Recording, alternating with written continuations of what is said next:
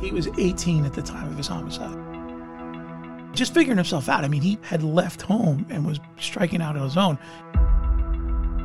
And you're just trying to figure out life, you're navigating it. And to have your life ended in this fashion, defenseless, it's just all the more, you know, appalling. Dreams, aspirations, a future cut short by senseless violence. His girlfriend came um, in the afternoon to check up on him and realized he wasn't answering her door. So she had gained entry into the apartment and they found Mr. Rodriguez um, shot. We're taking a look back at the murder of Walter Oscar Rodriguez in hopes that you can help us solve this unfinished business. For the cold case investigators at the Hillsborough County Sheriff's Office, working these cases is more than just a job. As John Murtaugh explains, it's a passion. The beauty and the um, the stress of working cold cases. The beauty of it is, is you open up this this story that starts from the unfortunate incident of, of a homicide all the way through until hopefully we find some sort of resolution. Um, there's a lot of information and there's a lot of of leads that go dry, and and they unfortunately um, you, you look to to to dr- uh, drum up new leads.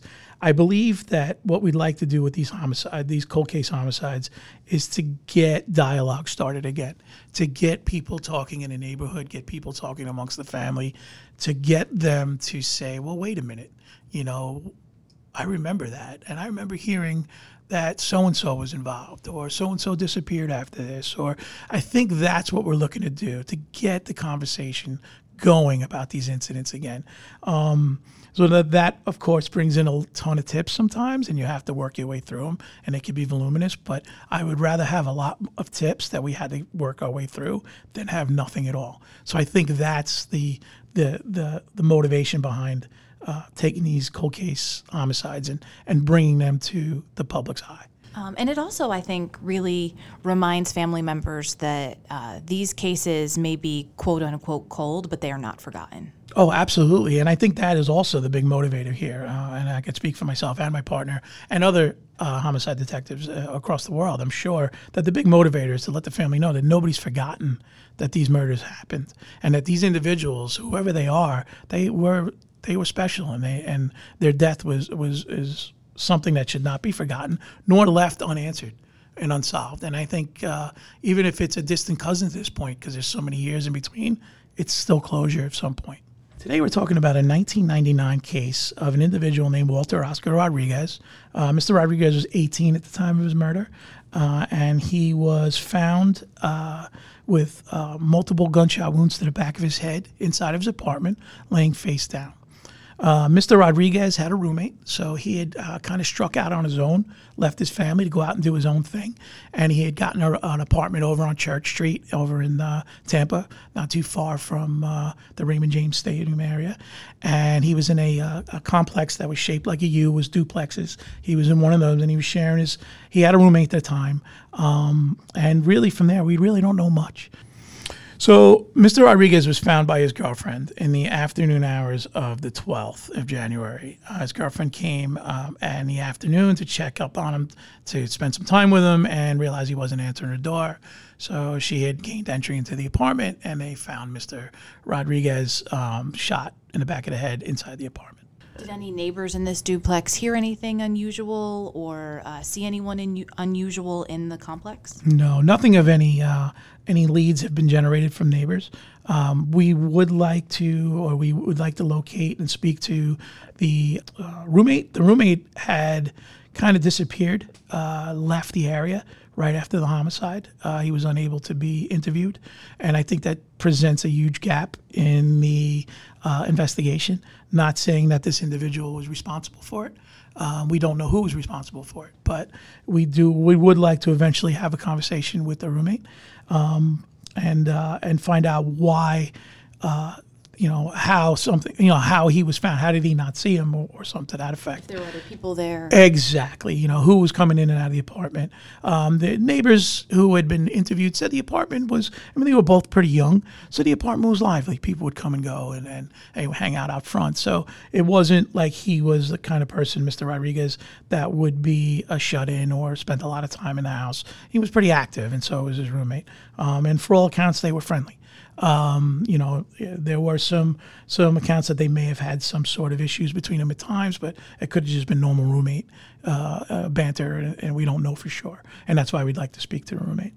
The one thing I would definitely say is that uh, he was seen the night before in the same clothes that he was uh, found in. So he was he was doing his laundry in a pair of blue jeans and a, and a, and a light colored shirt, and he's found in that same closed the next day in the afternoon. And a former a friend of his, uh, who was also a former roommate before the current roommate that that was at the time of the homicide, had stated that he always changed clothes before he went to bed, and he wouldn't have been found sleeping in the same clothes. So he there is the idea that there's potential that this happened late in the evening, and he hadn't had a chance to get ready to go to bed yet. So we are trying to figure out a timeline. We're trying to figure out motive. Um, we're going through the evidence to see if there's anything we could, you know, try to uh, have retested and be able to pull DNA off. He was shot with a, long, uh, a small caliber weapon. Um, and so we're, we're, trying to look. You know, there was some some ballistics work done on it. Unfortunately, didn't give us any um, major leads. But you know, these are things that we'll be able to revisit down the line. Um, but right now, we, we, would really like the public, if anybody has any information on this case, to come forward and give us an idea of what you may have heard, uh, what you may have heard about uh, either the victim, his roommate, people in the area. Uh, was there any other violence in the area that you knew of that wasn't being reported? Just to kind of give us some atmospherics on what may have been in the area at the time that we can work with. Um, we've done a victimology on, on Mr. Rodriguez, um, and you know we understand you know what his life was like, what he was doing. Nothing that has, has given us any leads as well. Uh, phone records didn't give us any leads, so we really implore anybody to come forward and, and speak to us. What is a victimology? What is that process like? What are you looking for, and how did it unfold with Mr. Rodriguez? So, victimology is really taking your victim and getting to know him. I mean, for lack of a better term, and keeping it simple, you you look at uh, past addresses, you look at familial uh, uh, relationships, you look at uh, romantic relationships, you look at uh, job history, you, criminal history, you look at. Um, uh, financial background, you know, anything you can find that gives you a snapshot of your victim.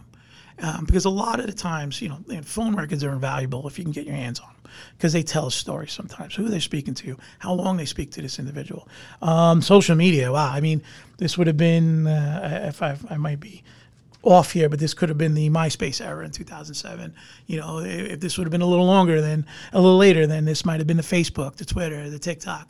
You know, those things open up doors too. That open source intelligence and social media intelligence really does play into the investigatory uh, efforts into figuring out victimology and associates. So, but unfortunately, we don't have that here. What information do you have on him that you're uh, able to share? Well, we have the caliber of the weapon. Uh, it was a 380, and we have for the most part, nothing else. And that's the sad part. We don't have motive. We don't have any history of um, uh, disputes or long-standing problems with anybody. No issues with family. Everything seems to, in all all intents and purposes, this young man seemed to be well liked, pretty popular, and uh, just happened to die a very sad death by by being shot in the back of the head, and then and and whoever did this needs to be, or whoever whoever the individuals are, whether it's individual or multiple, need to be brought to justice. And how old was he? He was 18 at the time of his homicide. So really, someone coming into to the prime of their life. Yeah, just figuring himself out. I mean, he literally had left home and was striking out on his own. We've all been there. When you get out there for the first time, it's it's daunting. I mean, you have so many different stressors, and and you're just trying to figure out life. You're navigating it, and to end your have your life ended in this fashion, defenseless. It's just all the more you know appalling. On your. Uh list of things you would love to be able to, to get your hands on or information you'd like to get your hands on um, that could help you lead to this case being closed. Uh, what are you looking for? Well, like I said, we're going through the evidence. We're looking to see what is um, what will be beneficial to resubmit or submit for any uh, forensic evidence, whether it be serology or, or DNA, anything we can use. And then I think we really would just like to shake the tree and find some more some witnesses out there that can give us some background. You know, I mean, it's it's it's common knowledge that people talk on the street and they don't come to the police. And I think this has been, you know, quite a number of years now. We're looking at over uh, 25, uh, 23 years. And maybe it's time with, with some, with people growing up from that era and saying, you know what, what happened was wrong. I know a little bit more than I chose to either tell anybody back then or I, I shied away from investigators. I, I got out of there before I could be invest, uh, interviewed.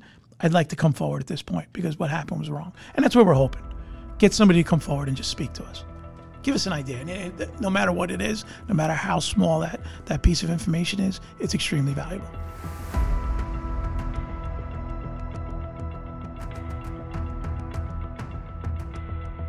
If you know something about this case or any of the cases featured on Unfinished Business, please call the Hillsborough County Sheriff's Office at 813 247 8200. You can also submit a tip anonymously by contacting Crime Stoppers of Tampa Bay at 1 800 873 TIPS. You can always keep up with breaking details on these cold cases on Facebook, Twitter, and Instagram by following HCSO Sheriff.